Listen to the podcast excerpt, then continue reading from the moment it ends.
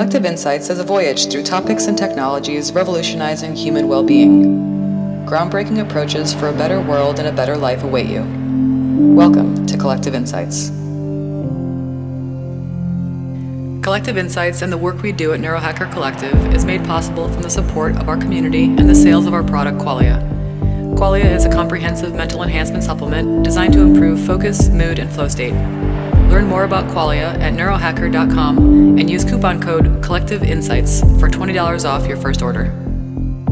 Welcome to Collective Insights. I'm your host today, Dr. Heather Sandison. I'm a naturopathic doctor and serve here at Neurohacker Collective on the Medical Advisory Board. I'm also the medical director of my clinic, North County Natural Medicine. And I am absolutely delighted today to have Dr. Marcy Axness on our program. Dr. Axness is an early development specialist and the author of a book called Parenting for Peace Raising the Next Generation of Peacemakers. Her book's premise, if we really want to cha- is if we really want to change the world, we need to raise a generation who are hardwired with the brain-based capacities of a peacemaker.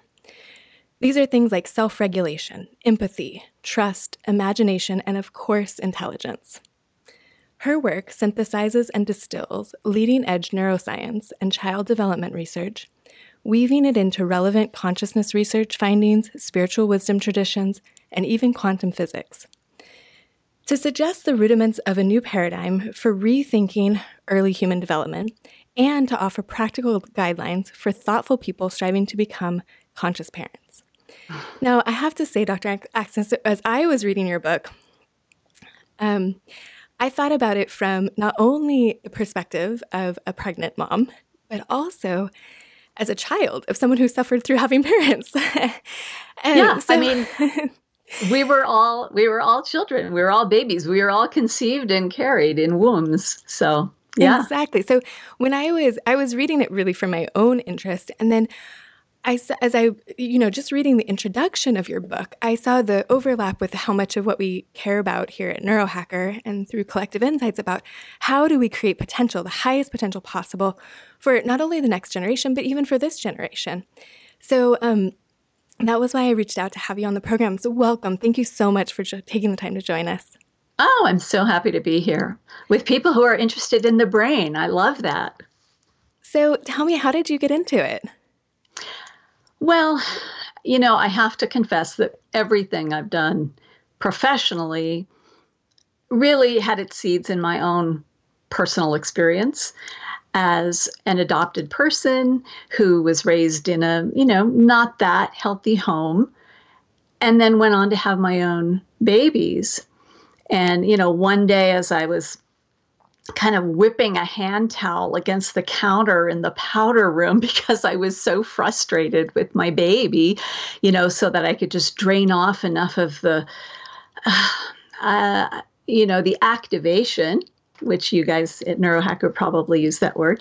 Um, or trigger. So that I could, Would trigger yeah, so, be another word for that? Yeah, so enough of the rage, enough of the activation that was going on in me by all kinds of triggers that at that point I didn't really know and understand, so that I could just sit with my baby on the, on the floor and play with blocks.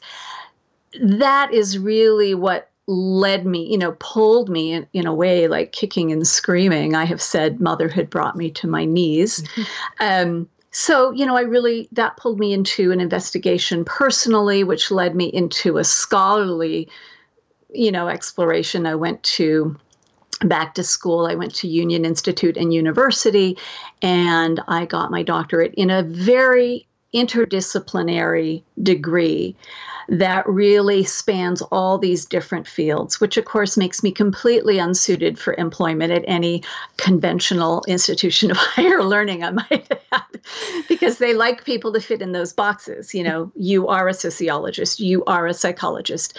And I really, when it came around time to write a book, it was actually my daughter who was in her teens at the time. I knew I wanted to write a book and she was but i knew you know we don't need one more parenting book on the shelves at all. And so we were we were talking about it she and i and it, out of that conversation came the idea of parenting as a social action or as activism social activism. And that's what kind of ignited that idea. That's really how the book grew So you have a PhD, mm, but over and over again, I see that you claim your best credentials are that you are the mother of, of Eve and Ian, your two children, and that, yeah. that th- they are both grown and flown, flourishing artists yeah. and mm. uh, contributing to society. And I yeah. love this part of your story where you came out of a less than ideal uh, parenting situation as, as a child and really turned that around.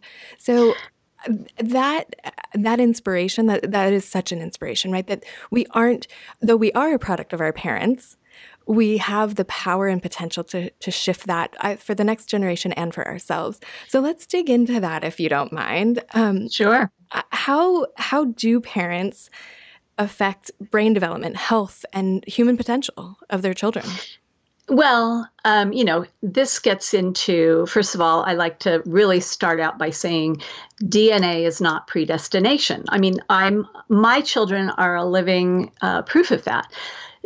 DNA is more like predisposition. One analogy I've used with my students is if and this is old school okay this is back when we used maps what a quaint idea but like if you had a car um, with with a map in it to Las Vegas, and you get the idea, let's go to Las Vegas. If that map is there, you were a little more likely to take the trip than somebody who didn't have that map. I mean, that's a pretty good analogy for uh, genetic um, coding and DNA. So of course, we're talking here about the great nature nurture debate, and it really, of course, is not a debate. It's a dance. Um, it's an interactive collaboration that takes place throughout the lifespan. And there are windows of development where genetics, where, where nature, DNA leads. And then there's others where nurture leads, where the environment and its cues come in very strongly to interact with that genetic um, download. And so throughout life, they're working together in unison, taking cues from one another and elaborating and weaving on what each one calls forth in the individual. So, this is like the epigenetic nature of how things are expressed based on the inputs from the environment, whether that's nutrients or stress. And you go into a lot of the research on that in your book. Yes, absolutely. You know, here's the thing, and I want to say that I learned this from an, from someone that I'm sure you're familiar with at Neurohacker, and that's Bruce Lipton. Absolutely, he's been a guest on the show. Yeah, well, he's a dear friend, and he was a wonderful mentor. He offered to be a little little known secret. He offered to be on my doctoral committee, hmm. and I ended up needing to get somebody who was more specifically prenatal development oriented. So, but I got the best of both worlds because Bruce was always available to me. So I learned this right from Bruce. Nature's job, I mean, nature's overarching imperative is to create organisms who are going to flourish as well as possible in the environment in which they're living. And so nature is always responding to what the cues are in the environment and adapting. It's a very, ultimately, when you boil it down, it's really quite a simple concept. Uh, that nature wants to make the adjustments in the individual that are going to allow that person to do as well as possible in their environment. Mm-hmm. And that cueing and adapting starts way earlier than we used to think. It starts in the womb. It starts as that fetal brain is forming in response to the environmental cues of what is life like um, as mommy is downloading it. I mean, this is really the, if you, I, I often tell pregnant women, just imagine your baby is continually asking, what is this world like, mommy, that I'm going to come into? Because I'm preparing to be as well suited as possible for it. Great. And so, how to be as well suited for the world that we live in. There's a couple passages I just want to share with our listeners from your book. Um, there, you, that some of what you take from Bruce Lipton, this idea of that we need for humanity to sur- to survive at this point and indeed thrive only by will only happen by embracing and cultivating the abilities needed for interdependence and unification unification suggesting that as Bruce Lipton puts it survival of the most loving. And so how do we get there? How do we get the most loving children? How do we create uh, ourselves despite what maybe our parents uh, did to us when they raised us? How do right. we become those the ones that survive as the most loving creatures on earth? Right. Well, that is classic Bruce, and of course, that's he's uh, you know he's jumping off of the the age old survival of the fittest, you know, which was Darwin's big famous thing. But, you know, Bruce is talking about Darwin had follow up research where he really found that this interdependence is a really driving um, force in natural selection. So, how do we? How do we create the most loving um, generation and make ourselves, you know, sort of reinvent ourselves day by day into more and more loving individuals. Um, first of all, I'd like to bring it down to a really practical level. I mean, that is beautiful, but it's pretty philosophical and it's pretty high level. Uh, what we're really looking to do is is to foster the most well-wired brain possible in our children and in ourselves. Mm-hmm. Um, but let's face it, our children's brains are incredibly malleable. It's a lot easier to create a well wired brain of a young one than to change our brains. You know, the old teaching a dog new tricks. The big, one of the big exciting pieces of news from the decade of the brain in the 90s is neuroplasticity. And yes, we are not fixed. And yes, our brains can change really until we're in the grave and that's wonderful but it's a whole lot easier as you know the famous quote goes it's easier to build healthy um, children than to repair broken men. Right. I paraphrase slightly. It's not quite like that. So you know really we're talking about when we get really really practical and nuts and bolts about it we're talking about this little region of the brain called the orbital frontal cortex. And um, you know uh, uh, Siegel, Dan Siegel, one of my many teachers, he uses a model in the palm of your hand. He uses a model of the OFC as some as being in the palm, your brain in the palm of your hand, and this is your OFC. I won't go into that. I'll let Dan do that if you ever talk to him. The point about the OFC is it's um, it turns out that it, this this little system it's not just a structure it's a system in our brain's right hemisphere it is really what I call the human being success center. It integrates emotion with cognition.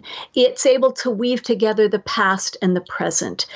Uh, it's responsible for common sense thinking. It's responsible for how being able to read people's signals and and and feelings you know that what we call eq intelligent i mean emotional quotient um, that dan goleman co- coined um, it's really about the skills of being truly human.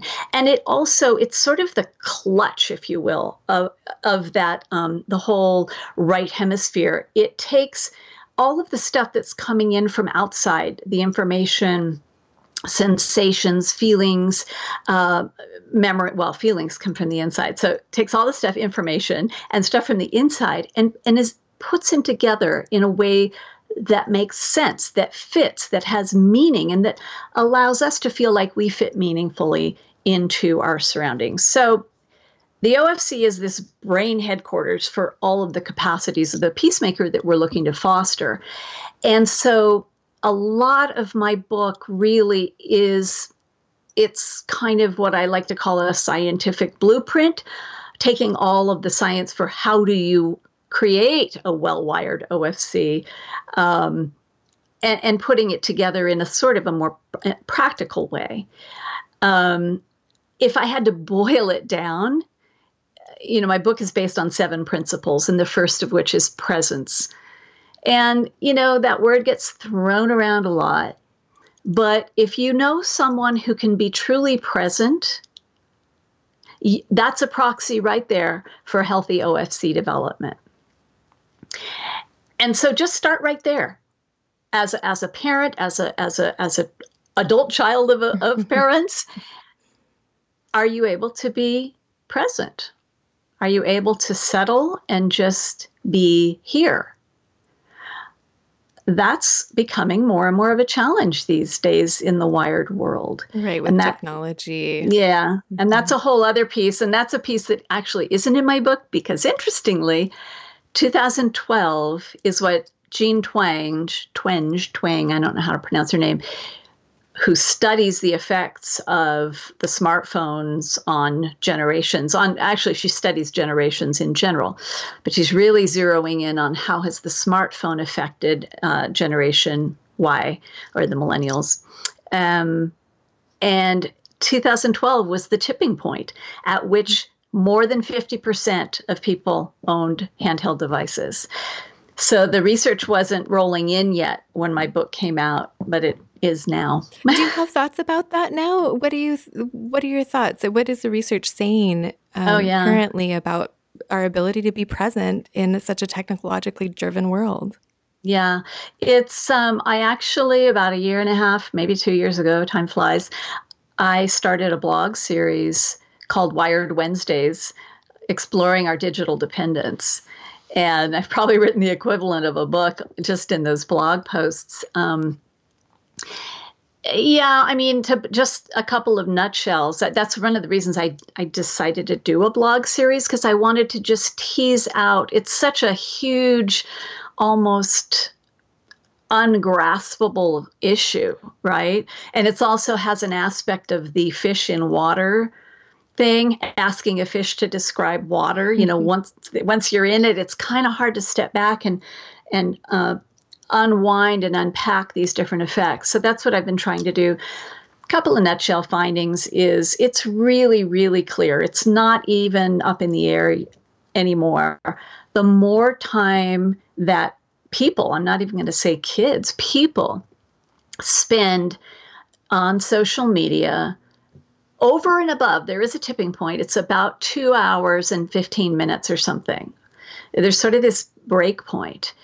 Um, so if you're on for two hours a day, that still seems like a lot, but I guess it, it hasn't shown huge effects. But boy, you get above that, and that's when the rates of depression, anxiety, and just general the opposite of what we're looking to cultivate qualities right zoom, you know, skyrocket. And does the type of media that you're consuming or the type of interaction that you're having on social media say, does that influence how debilitating it can be? Or like if you're playing violent video games versus, you know, connecting with your peers in a in maybe a more positive way, does that well, things? Yeah, I mean, I, I I've just really been looking. You know, the video game piece that's kind of a separate a separate thing. I'm really looking at the more garden variety, you know, what you see people doing in line at Starbucks, you know, because that's that's so much more pervasive. I mean, yeah, I guess there's a lot of people who do violent video games, but it's sort of a subset. I'm looking at like this is that 50% and more who own handheld devices. You know, it was one thing when you had to go home and sit at a computer to go do all this, right? Mm-hmm. But now it's it's in your hand and um so it's it's kind of like you remember good old Marshall McLuhan when he said the medium is the message. In this case, I think the medium is the insidious effect. It is an inherently kind of a multitasky kind of thing. It's and of course, I'm sure you at Neurohacker Hacker know that there that multitasking is a myth. there really is no such thing as multitasking. Um, it's rapid um, what do they call it? Rapid uh, unit, rapid. Um, I forget what they call it. You're basically like a pinball going between tasks and not doing any of them very well. But I do have a section, there's a couple paragraphs in my book about some really fascinating research they did at, I believe it was Cambridge University, on um, the effects of autopilot, of doing things on autopilot, which is what a lot of times we do when we are supposedly multitasking. You know what I mean? Um, and and so what they find. What, well, they found that um, very rapidly. You know, they had a they had a guide. You want me to describe the the experiment? Please, yeah, I'm fascinated. Okay. so they had a guy wired up, you know, with all the, you know, electrodes and everything so that they could map his brain activity. Mm-hmm. And they had him uh, with a keyboard learn a i think it was a four or six number sequence and he and he had to start out from square one and basically every time he'd hit a wrong button he'd get a certain you know like a loud whatever a, a wrong some sort um, of negative response. Yes, exactly. Yeah. And so we just had to keep working at it till he figured out this sequence. Well, the whole time that he was working at it, the opposite of autopilot, you know, his brain was just lit up like the Empire State Building on 4th of July. And um, so once he had it, they told him, keep doing it until you can just do it without thinking. So he did. And as he did that, sort of the lights started to kind of go down.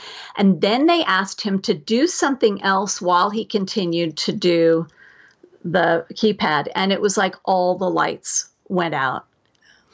Now, but to me, the most instructive part of that research that is most tangibly practical, um, good news for all of us is that when they asked him to go back to doing the sequence as if he were doing it for the first time, in other words, be mindful about it. Mm-hmm. You must talk about mindfulness a lot. Yeah. Really sink himself into that that activity completely. All the lights came back on. And to me, that is the great news about that piece of research. And so that's, that's, why I included presence. it in my book. Okay, that so is present. that would be yeah, the, this illustration of presence that instead of being in that multitasking on autopilot, that we bring our awareness to whatever it is we're doing, and it sounds like this can happen a lot in parenting.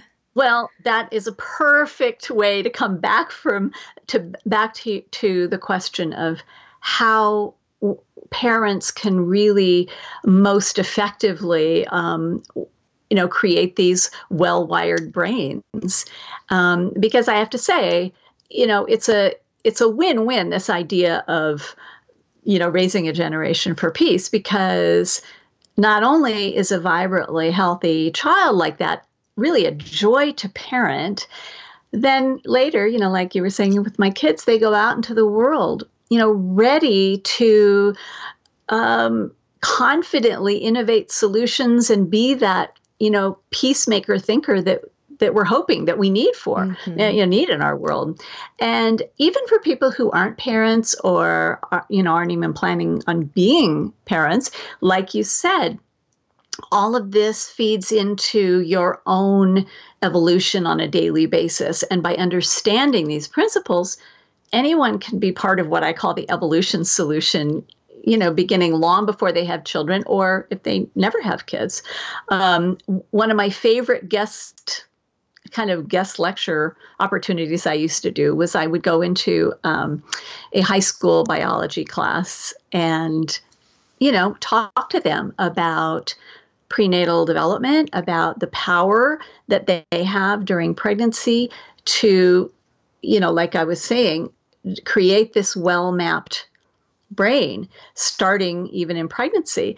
But, you know, as I would get towards the end of the class, I because they were just eyes that shine. I mean, they were so turned on by this information. But then I said, look, you don't have to wait until you're ready to have a family to put all of these principles I'm telling you about to work.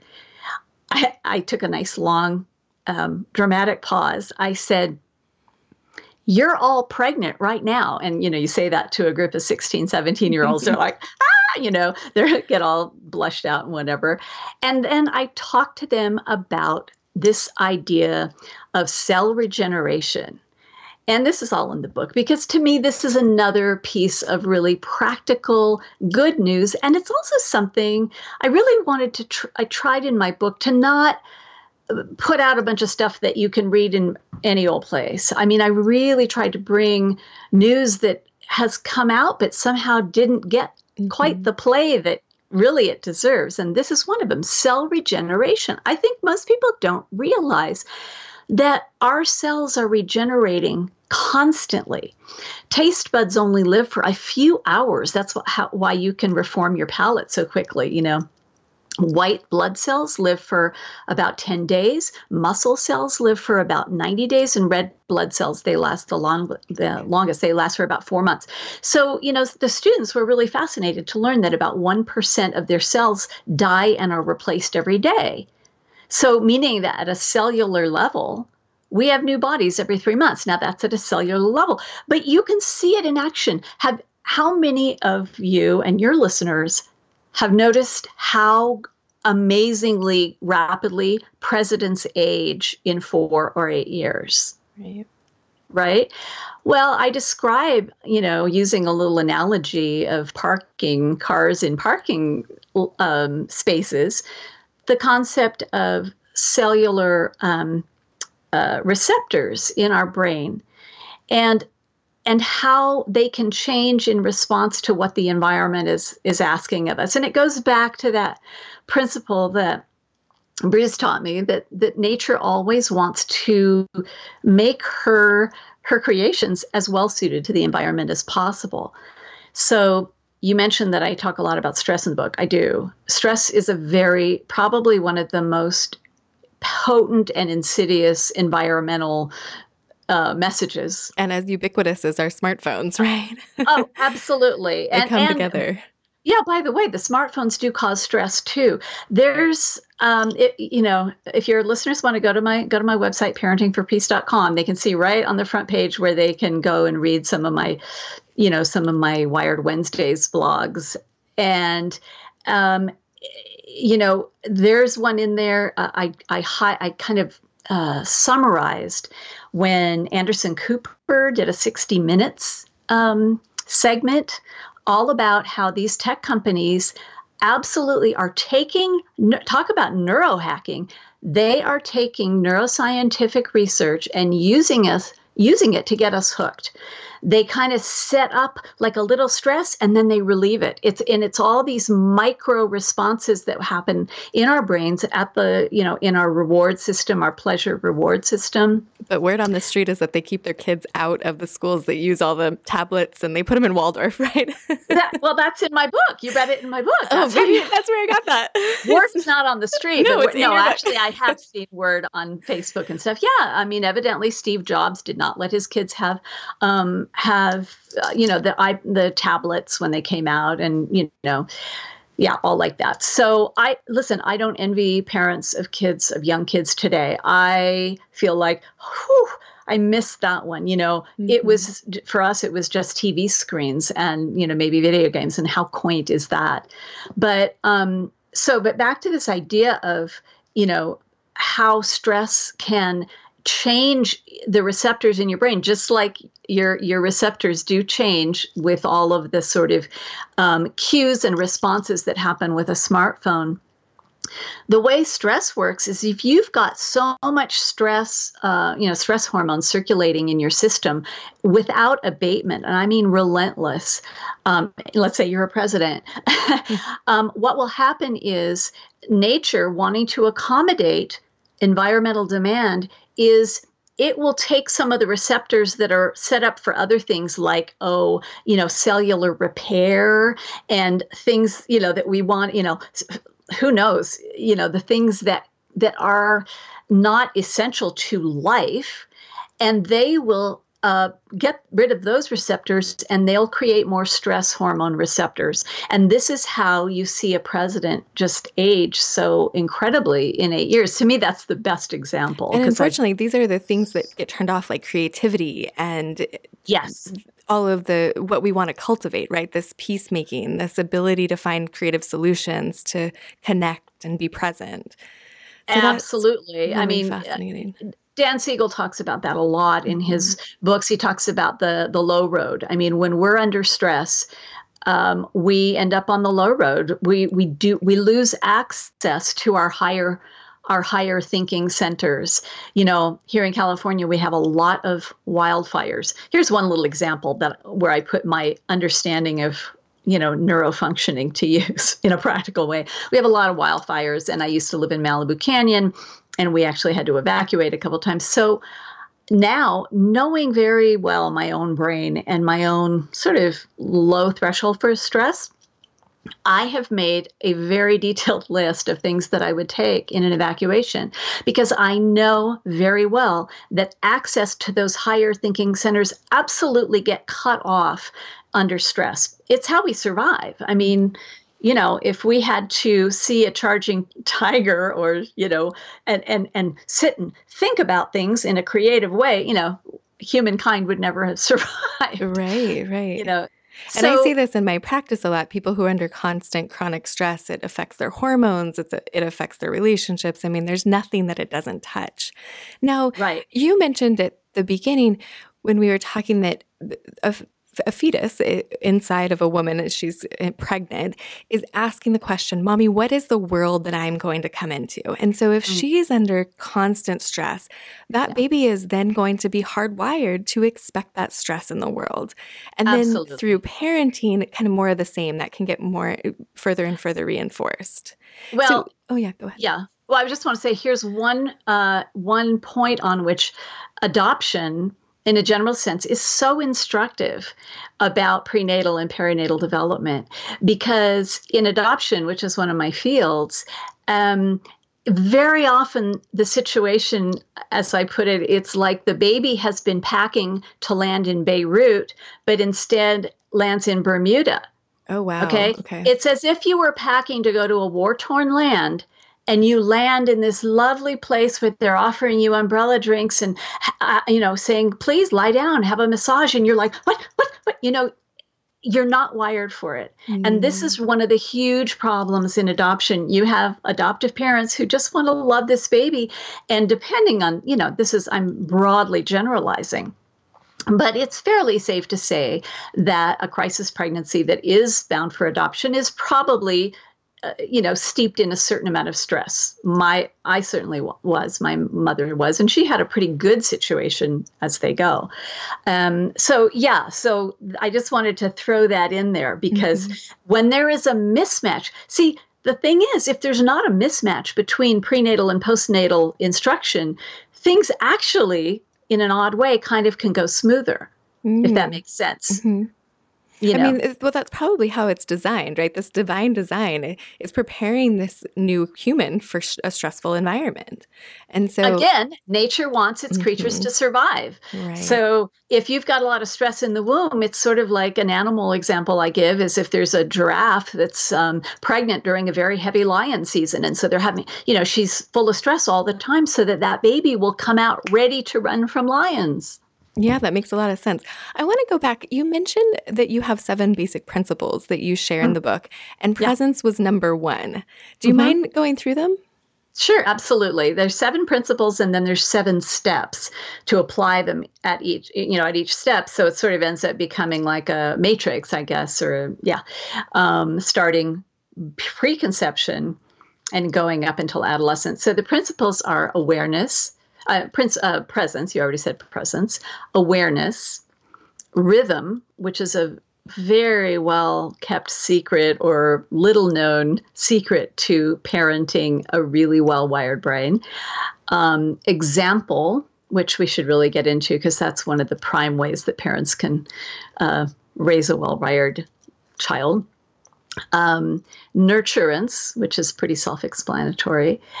Uh, nurturance trust and simplicity. And I love it because this is an acronym for parents. Well, how else would I ever be able to remember them all when I'm being interviewed? That's so, great. Yeah. So, do you want to add anything about presence? Um, no, I think I think you know you brought it back with that mindfulness. You know the you know when we were talking about that um, that piece of research they did at Cambridge, and when they asked the guy to bring his full awareness back to just pressing those numbers, his brain lit up. If we can remember that, I mean, that's a very vivid image mm-hmm. for people to keep in their mind to to know that when those lights are on and when you can be present with your child, that is a kind that's a nurturance right there. Um, you know, children they they are nurtured by our presence, by our engagement, just as much as they are by their, you know, mother's milk. Right. Attention I mean, is a form of love, right? Maybe absolutely. the highest form of love is giving someone your full, full attention. And I think this is sort of a prelude, I, I hope, into example, setting an example, right? Yes. So A, awareness Right? awareness awareness uh, to me awareness just kind of covers all the book learning you know like like people who are listening to this podcast right now are are you know adding to their awareness. You know it's just understanding you know a, a huge one uh, for parents is understanding a child brain development and and that a, that a 4-year-old or a 5-year-old is not a miniature adult but we do in our culture tend to treat them that way. And i mean parents are kind of pulled off point in at every turn really by our culture and marketing. And you know they're in in many different ways they're they're given this message you're not quite enough but if you get this system or this product or this kit then maybe you have some hope of meeting your parental responsibilities. And there's kind of this idea that if you have all the options in the world, then maybe you're doing better than somebody else, right? That if, if your kid can choose from 164 different colors of crayons versus four colors of crayons, yeah. that that's a better off kid, right? And you, you yeah. argue that maybe that's not the best thing, that asking your child, what do you want to eat? Versus saying we have you know greens or salmon well, tonight. that is one of the you know one of the pitfalls that parents do fall into uh, you know one of it's an epidemic as i see it just giving the young child i'm talking about young kids now way too many choices. And and that is you know to bring it back to what we're talking about stress that is a form of stress for the child um, because the child, the young child, really wants a calm, loving, confident leader. You know, and that's and and we go wrong. I see parents going wrong all the time on this. The more parents I've worked with, the more I realize how many of them experience life with small kids as a series of like tactical maneuvers and crisis management incidents.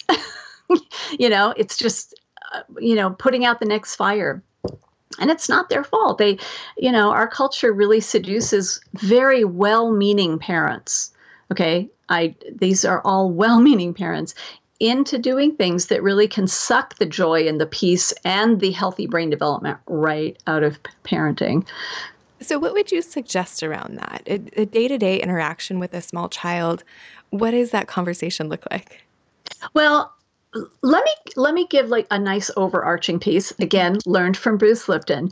If people just take away one thing that i say today this could very valuably or fruitfully be it because it informs every moment of their lives. Um, and it's this. At every moment we are either in growth mode or we are in protection mode. Right down to ourselves we're continually checking those environmental messages, those environmental cues, and asking are conditions safe and secure so I can grow into my fullest potential? Or are conditions threatening and insecure so that I have to protect and I have to limit my potential and expend my energy to defend myself? That's going on all the time, and also with your kids. So, you know, like I said, the, the young child really wants to know that you know with confidence what's supposed to happen. But in our culture, you know, the, wildly, you know, from in the 50s, it was this very authoritarian, my way or the highway, just do it because I said so sort of thing. And then it swung all the way over to really permissive in the 70s, you know, super permissive parenting. We don't want to crush their spirit. And it's really never swung back into balance, I don't think. Um, it's sort of all over the map. But we do, there's this this misguided idea that democratic parenting uh, you know, giving the child too much of a say in what happens in the family. You know, too much what I call it's too much um, negotiation, explanation, and justification for every little thing that happens. And what this does is it makes the young child insecure because they don't feel they have a leader.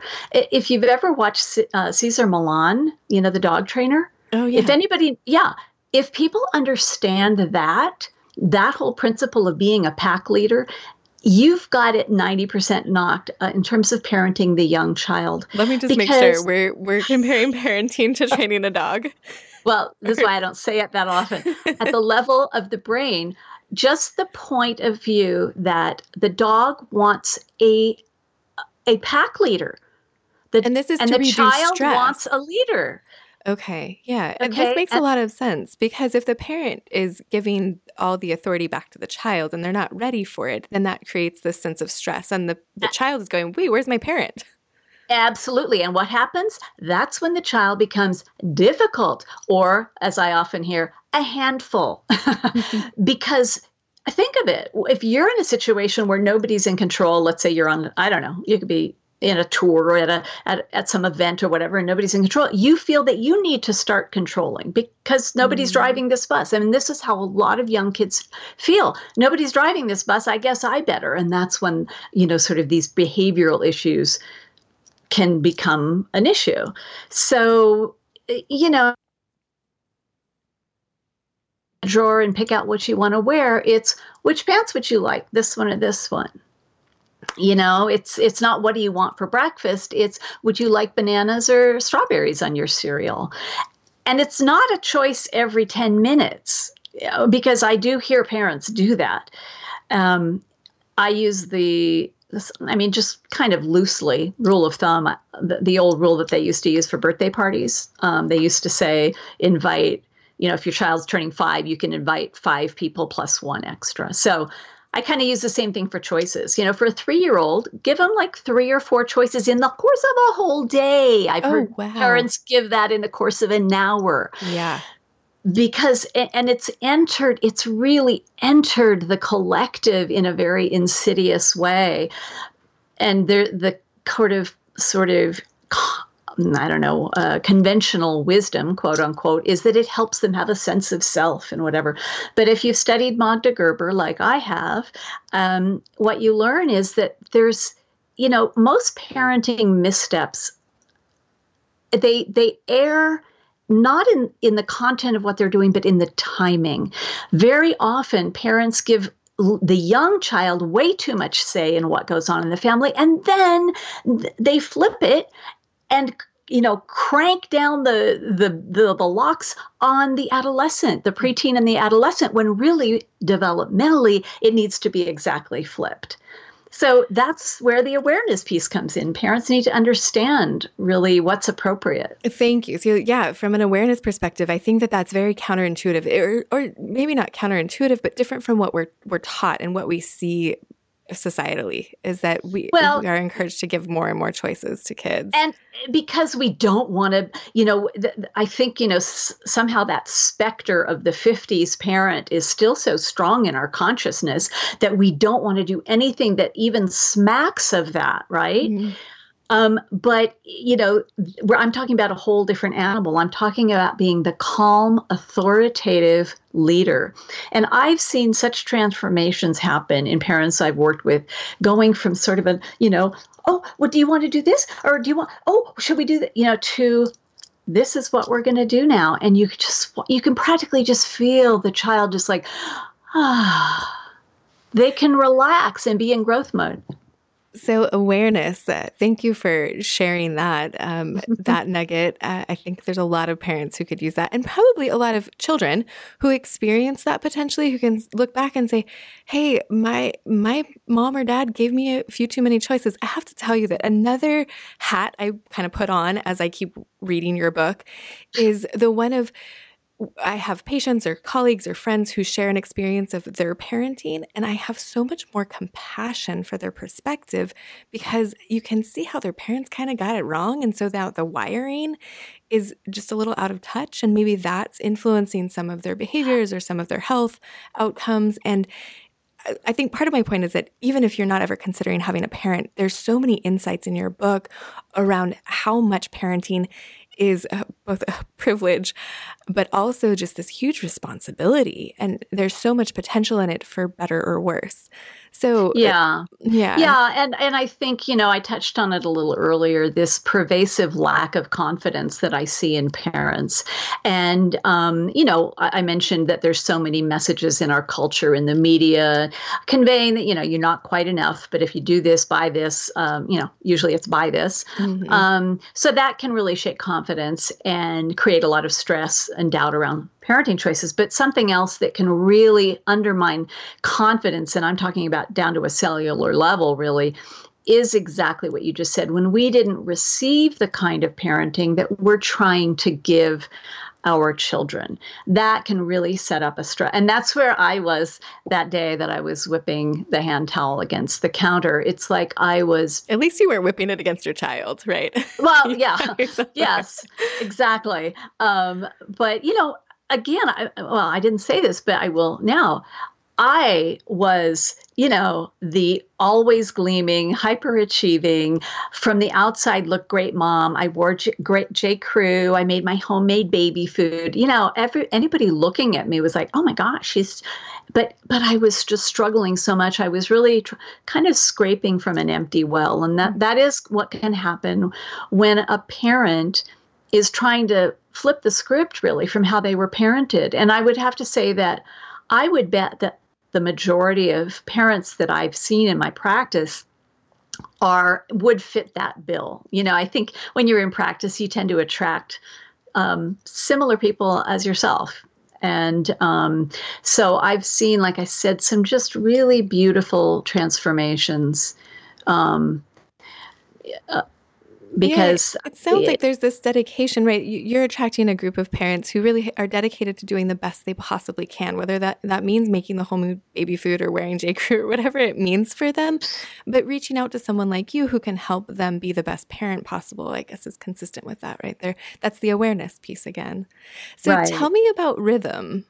Um, let me just oh, leave one uh, I want to leave you with one daunting comment on example. um, basically, this is the question to ask yourself. Look in the mirror each day and ask yourself this question Am I worthy of my child's unquestioning imitation? Oh, wow. I know it's really a that's a that's a blow you back in your chair kind of a thing. Yeah, I thought but, you were going to end with love. and that was going to be uh, an easy one, but imitation. the thing is whether or not you answer yes, that that is what's going to happen. So better you kind of confront that reality now um, Rudolf Steiner, who developed Waldorf education, he was a brilliant thinker in many, many, many fields. He had like four PhDs or 13 PhDs. I don't know. He was like crazy brilliant.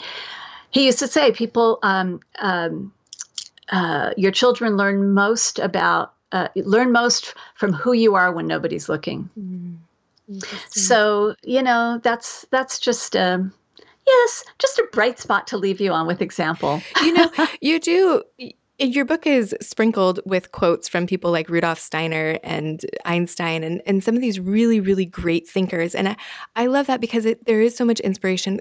The goal here is to create more of those great thinkers, right? And that here at Neurohacker, you know, we, we love Bucky Fuller and Da Vinci and Einstein and Edison and Tesla and all of these people who, ha- and, and, Rudolf Steiner certainly, who have contributed not just in one, not just in medicine or not just in, right. in gardening, not gardening, uh, oh, um, Rudolf permaculture. Steiner. Permaculture, yeah. right. Well, so, uh, biodynamic um, agriculture. agriculture. Thank you. That's the word I was looking for. So, not just in one area or one field, but really on a whole systems base. They're elevating the conversation about how can we do this better and not yeah. falling into these boxes of, well, this is how I was taught, this is the convention. But no, kind of saying, let's take a step back, let's look at, um, from a wider perspective. How can we elevate the entire conversation, all of society, all at once, and really solve problems on a, on a much greater level? So, right Right. And what I also want to throw in mm-hmm. there that it's so important that listeners know about my book, but about this idea in general, about this, you know, what I said, parenting as a social action. It's not just about you know how can i make it better for my kids but also for myself how can i find more joy more uh, aliveness on a day to day basis because, again, that is what's going to feed your child. You know, my kid didn't care if I wore J. Crew and probably didn't care that I made homemade baby food, but he probably, you know, I, I know that there were issues that there was this divergent between who I was deep down inside where I'm hitting the, you know, the, the towel on the counter and who I am like with the face on. And, you know, I I have to have compassion for myself. A big part of this is self-compassion. Every and so I don't want the the idea to be like this is how you're going to improve the product of your child at all. This is just about up leveling the experience for all of you each day so in let's the go back to those things that the, the child cares about. So presence, Hmm. awareness, rhythm was the next one, right? Oh, yeah. Rhythm is just such a boon to parents. And this comes right out of Rudolf Steiner. This, you know, I learned all of this as a, as a Waldorf mom. Um, children thrive, the young child I'm talking about. When I say young child, I'm talking about up to about seven, because they're a different creature under the hood. Their brains are, are just really operating in a whole different way. They thrive on rhythm, daily rhythm. This is when we eat. This is when we sleep. Those are the two big tent poles. This is when we wake up, when we eat, when we sleep. Um, you know, but weekly rhythms. You know, Wednesdays we go visit Oma, you know, Thursdays we go to the farmer's market, whatever it may be. Things that to us as adults may seem monotonous and boring. That kind of a rhythm, that regularity, that rhythmicity is absolutely like nectar to a child. And particularly when we're talking about all of these, you know, all this technology. And I think there is a little, there's more of a discursive nature to just everybody's consciousness. really powerful kind of antidote, if you will, or at least a, like a, a mediating influence. Did I just freeze? You're good. Okay. Uh, like a like a um, kind of a remedial influence around all that is rhythm is to make the home rhythm just so so strong you know and but come on parents it can make your life so much easier once you get over this idea that it's boring you know, if you just have the same thing each Tuesday, Tuesday is pasta night, Wednesday is, you know, meatloaf night or tofu night or whatever it is, your kids are just going to like, it's just feeding them at a level that you, you can't see, but it's that OFC food, man. So rhythm, just having that predictable rhythm that they can they can count on. It, it, sounds like that sort of goes back to what you were talking about in awareness around uh, not having quite so much authority or decision making. That this decision's sort of already met or made, and there's a leader who's driving the bus, so that they don't have Right. to worry about what's for dinner on Tuesday or where they're going on Sunday. Absolutely, and this is this is um, Bruce Perry. I don't know if you've had him on or if you know about his work, but he's one of the leading. Uh, he's a lead leaders in child trauma, and basically he talks about you know how external regularity and predictability, predictability wires in the internal rhythmicity and regularity, and that's what you want. You want a a well regulated brain. How amazing! And then, and then there's more capacity, I guess, to be creative and to be intellectual and to to get into these other other realms. Oh, absolutely. I heard Stephen Colbert talking about, and I think it was on a podcast about the sort of the the way that this was on his old show, but I'm sure it's similar on his current show. Um, how all that creativity happens, and pe- and he says, yeah, people I think just think we're all loosey goosey. He says, no, you have a really firm structure, and it's within that that the creativity can happen. Interesting. So then, um, example is the next in our, our parenting acronym. Or well, parents. we have yes. So we have we did talk about that. You know, ask yourself each day, am I worthy of my child's unquestioning imitation?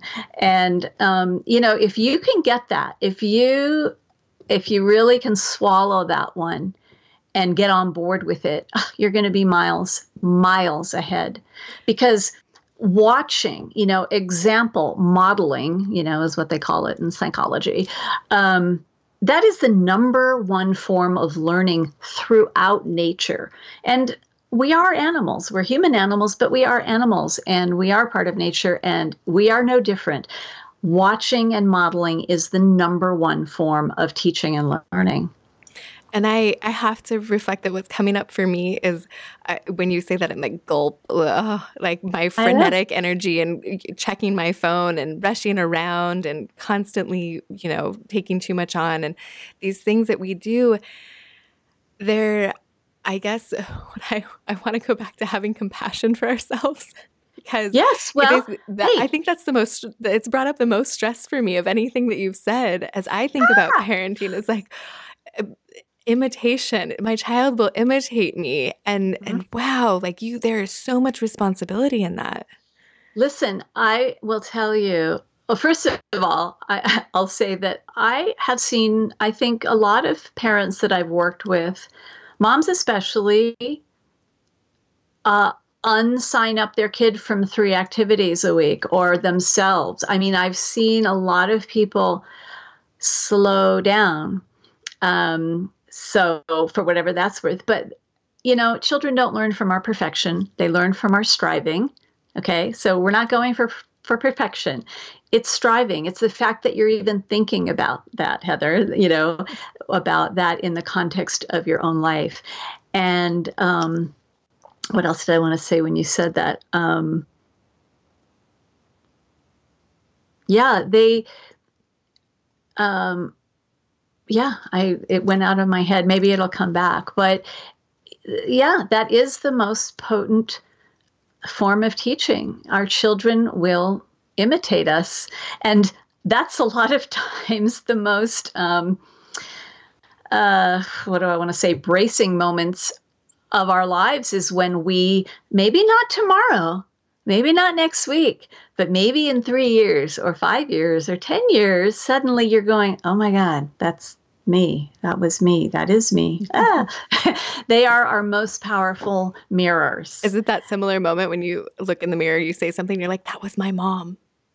Yeah. Well, there you go. And so, you know, part of this awareness of example and all these principles it's power. It's on the one hand, I know that there's, you know, I, I know for a fact that my book made it to uh, The View, got handed to The View by by the husband of a, you know, by by one of the producers, whose husband I met in a taxi cab in New York City, and um, so I know for a fact it got looked at at some point, and I think that a common sort of politically correct response to my book, if somebody just thinks they know what it's about is oh that's just putting more stress and guilt on on parents and especially mothers. And you know it really isn't that it's power it's giving you power um, because if you can you know if you can weather the the blow blowing back in your chair you know um, of learning some of this and just sit with it you know just why don't you as part of your self-compassion heather right now just say, I'm not going to make any drastic changes. I'm just going to sit with this and see what authentically might bubble up for you as maybe a slight adjustment. You know, it, and I think a lot of people say this about parenting is you learn so much about yourself, right? That the, their children teach you more than you teach them, probably. Um, mm-hmm. and, and so it is this invitation to delve deeper into self growth and and um, just trying to be the best, uh, fulfill our potential, right? So yeah. the N in the parent acronym, did you, nurture, nourish, nurturance. Nurturance. Um, oh yeah, um, this isn't something that. Just back to example, if you, I think this can also help us with that concept. Uh, Aristotle said this: "We are what we repeatedly do." I, th- I love to look to some of the ancient people, you know, who were talking before smartphones and stuff. So, um, nurturance is really just all the different ways that we that we love our child, you know, and it can take so many different forms. The color we paint their room, the books that we choose for them, um, the foods that we serve them. You know, it's all, you know, very ripe opportunity for for showing nurturance. And it's funny because nurturance appears in some dictionaries, but not in others. but I love it as a word.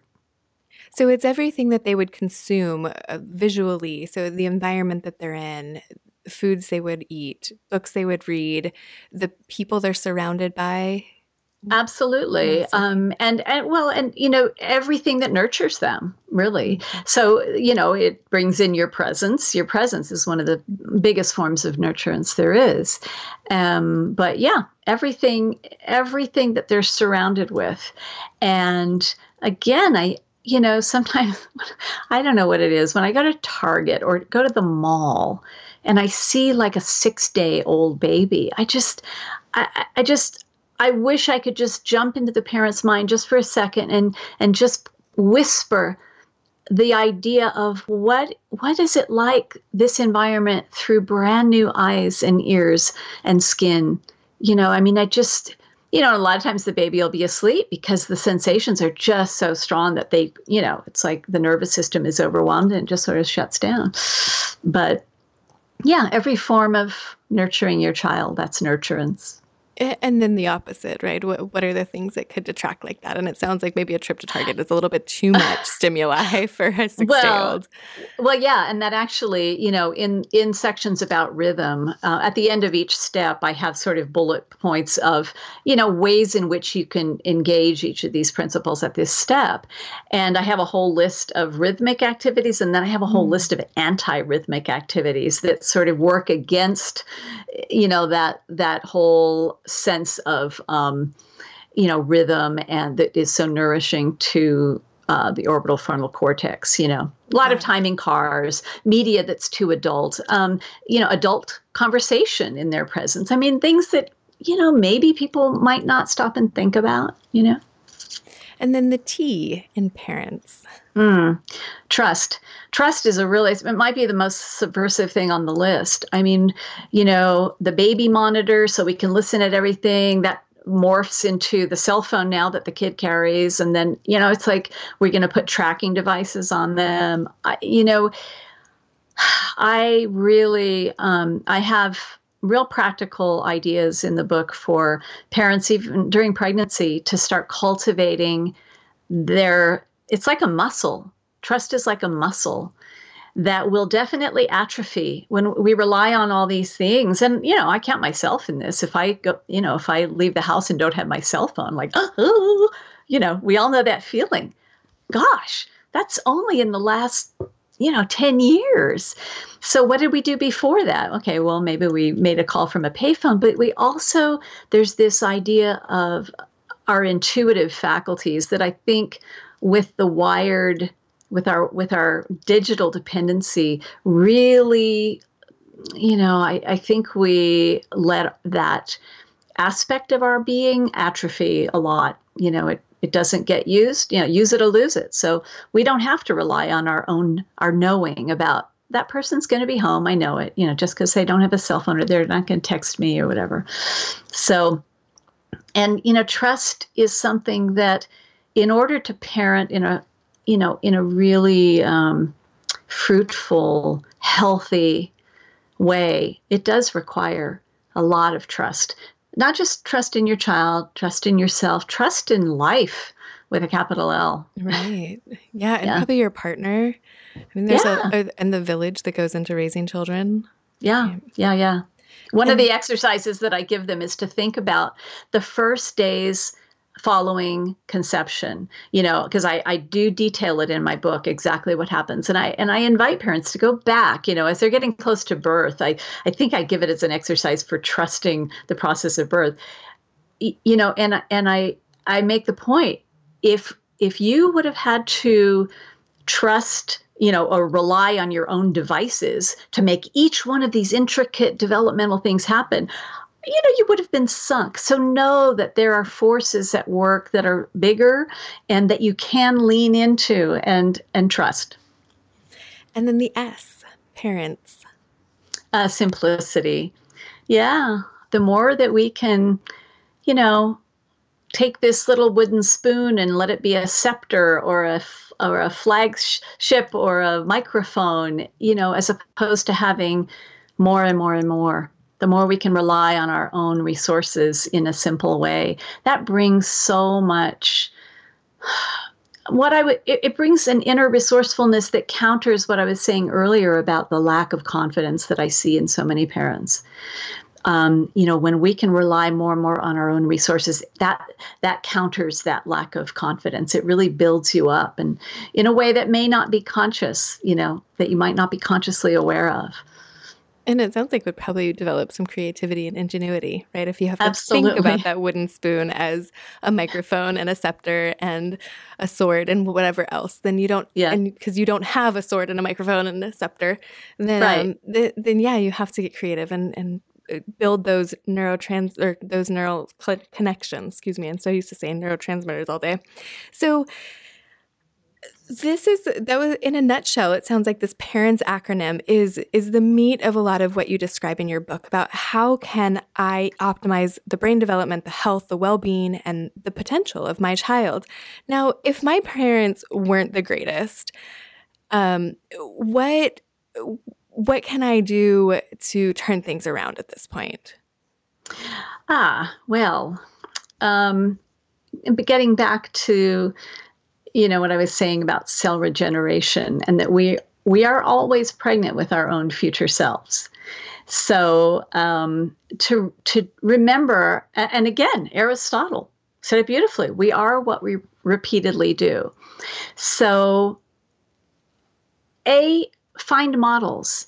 Um, find models in your environment, in your memory, in your, um, you know, even in in the media, of somebody who you would emulate as a parent. For me, it was Blythe Danner. Believe it or not. i don't know who She- that is who's that Blythe Danner is the mother on Meet the uh, Meet the Parents.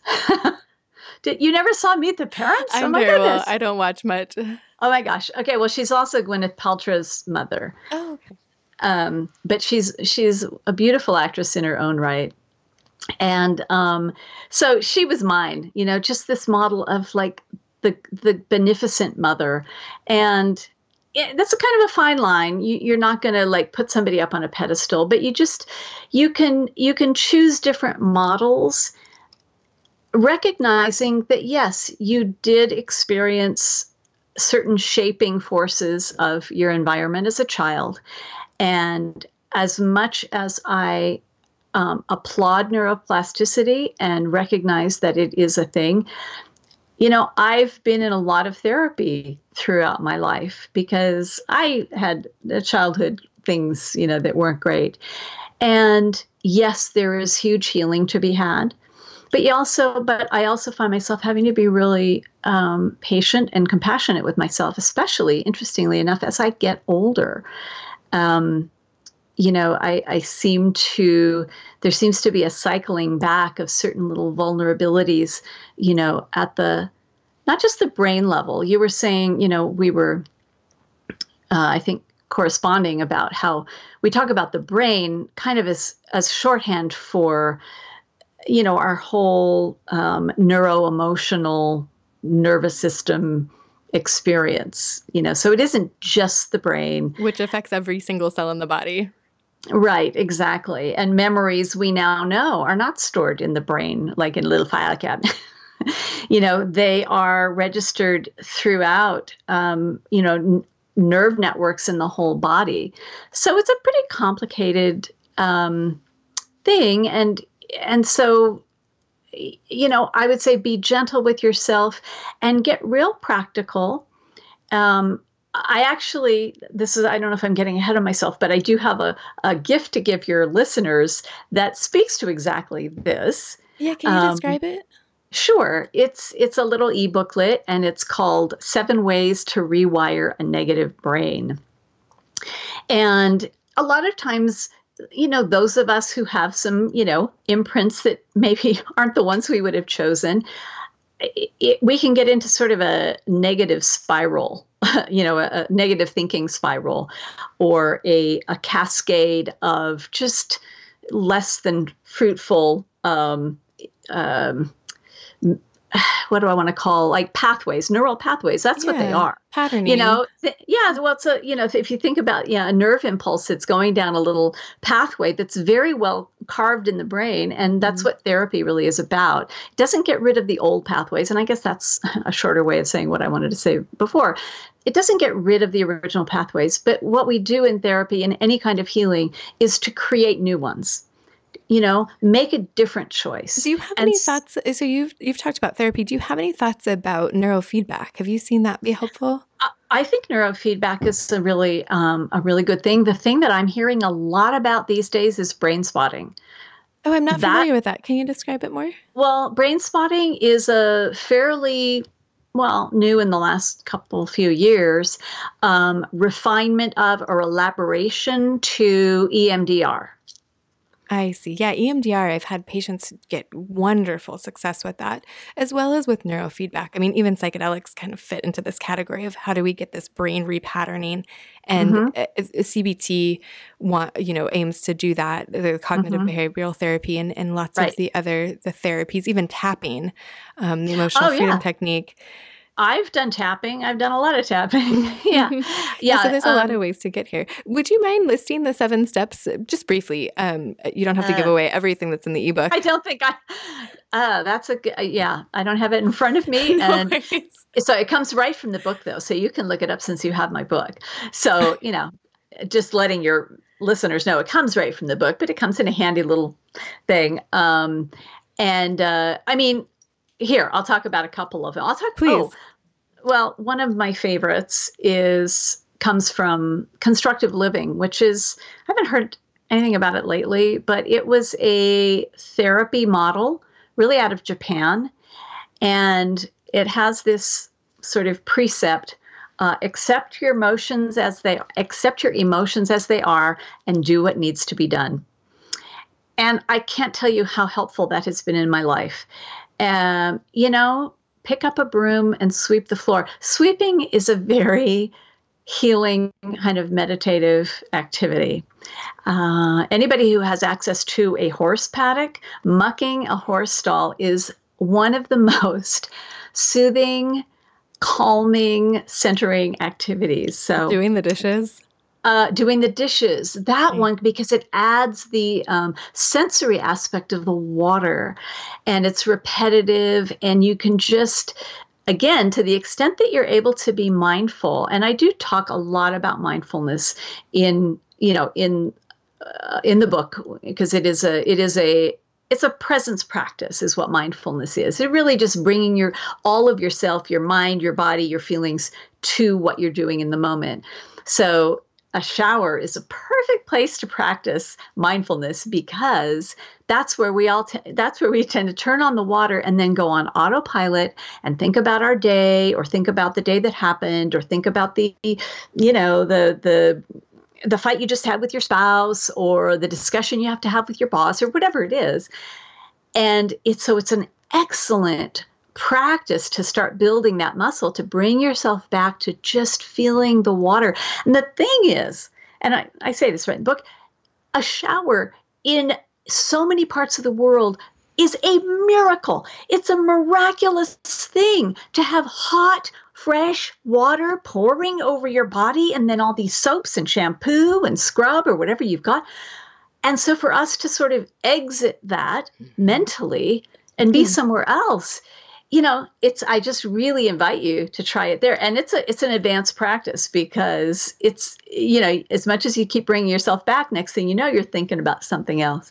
So um yeah so there um, are all these invitations i think there, there's a comedian louis ck i think he's the one that talks about um, flying in a plane and how people are complaining about oh i don't have wi-fi i don't have internet i don't have this i don't have enough movies i don't have all these things to distract me and it's like wait but you're flying 30000 feet in the air in this steel contraption getting from one place to another in a matter of hours instead of months that it used to take yeah. our, our you know just a couple generations before and it's like right. I, I love getting on a plane not because i love going through the airport airport or TSA or anything, but like those moments where you can just be like, I, I don't have access. I can't check my email. I, and this right. is, you know, I ha- the last couple times I'm reading your book and it's really it, taking the time to center and sit in the middle seat, whatever it is, and, yeah, and just yeah. be fully present in it. Um, right. And so finding those invitations in day to day life is there are so many of them, right? It, it's the person you described in line at Starbucks looking at their phone, or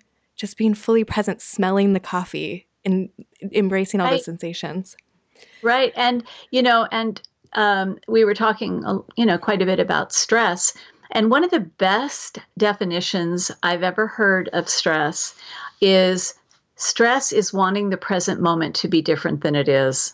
Mm. I, I, think that comes from uh, Eckhart Tolle. He that's really that. succinct. And it's so true. And so that's where, you know, mindfulness can can transform stress. Um, I tell a story in my book about you know, again, we're teaching that growing fetal brain what kind of world it needs to prepare for. And so, if you take two pregnant women and you put them into a long bank line at lunch hour, and then this teller, uh, the tellers just closed their line and put their sign up and leaving, and one woman is just absolutely frantic. She's already late for a meeting, and um, the the next woman is just doing what you just said. She's in line. She's looking at the interesting people. Remember that idea? Remember that people watching thing that people lo- used to love to do? People don't do it anymore because they have their heads down in their phones um, so you know basically my point in telling the story in the book is that you've got the exact same outer circumstances but you've got a completely different download going to that fetal to those two fetal brains. Mm-hmm. And there's know, a choice. Again, this goes back to that responsibility, that potential, but then that responsibility to there's choose. There's always a choice. Yeah. Right? Mm-hmm. And sometimes when we're in a moment that's overwhelming, it doesn't feel like there's a choice. And I count myself among that. Sometimes I'm like, I'm just going to wallow and that's just the way it is. And that's okay too. Mm-hmm. But even that little witness that says, I know I'm wallowing, that is growth. That's the striving piece you know, I said, children, you know, we and our children, nobody learns through perfection. It's through striving. And that's that piece is that part that knows, okay, I'm wallowing right now, and that's okay. And then right, the later I'll make a where we get that, yeah. that increase in that space between the trigger and the reaction, and then we right. can make that choice. I love it. Right. So, uh, you know you have a phd you're a lot your book is very grounded in science and the neuroscience and and you made a point about how the brain entered the research picture in the 90s mm-hmm. and that this has been you know since then we've really physicalized what's happening in the brain. And you make an argument that there there needs to be some balance in how we interpret that and and this research that is coming out about the brain. Can you expand on that a bit? Well yeah um you know, once we did physicalize it, it kind of made it more graspable for people and suddenly it was a more tractable idea. And that's when you know we had all of these leaps forward in you know um, serotonin reuptake inhibitors the whole chemical theory of depression which by the way has not ever been borne out. I'll just say as a quick aside. We couldn't agree um, more um, so you know that brought more interest, more funding, and you know we've seen big pharma just run with it. Okay, so the pendulum it it swang, swang, swung. Uh, a bit far out. And we ended up sort of collectively and culturally in what I call a, a brainist uh, framework, right? Um, where everything boils down to the brain. And that also isn't great because we're so much more than our brains. I mentioned uh, just a, a little reference to memory and, and how we know that memory is not centered in the brain. Um, you know, within a brain centric framework, it's impossible, for example, to consider retaining memories around conception and pregnancy. But the fact that people do has absolutely been documented um, Candace Pert in her amazing book Molecules of Emotion. She's the it was her team that discovered the um, opioid the receptors. opioid receptors. Yeah. yeah. Um, she she points out that to understand the capacity of the body to retain life memories, we have to keep in mind science's really pretty recent discovery of peptides of transmitters of hormones. Um, and and, and how they have receptors throughout the body.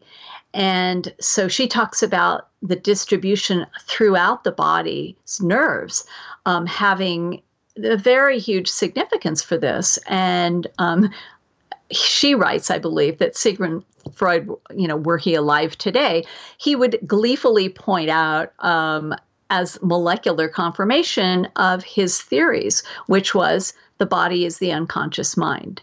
Mm.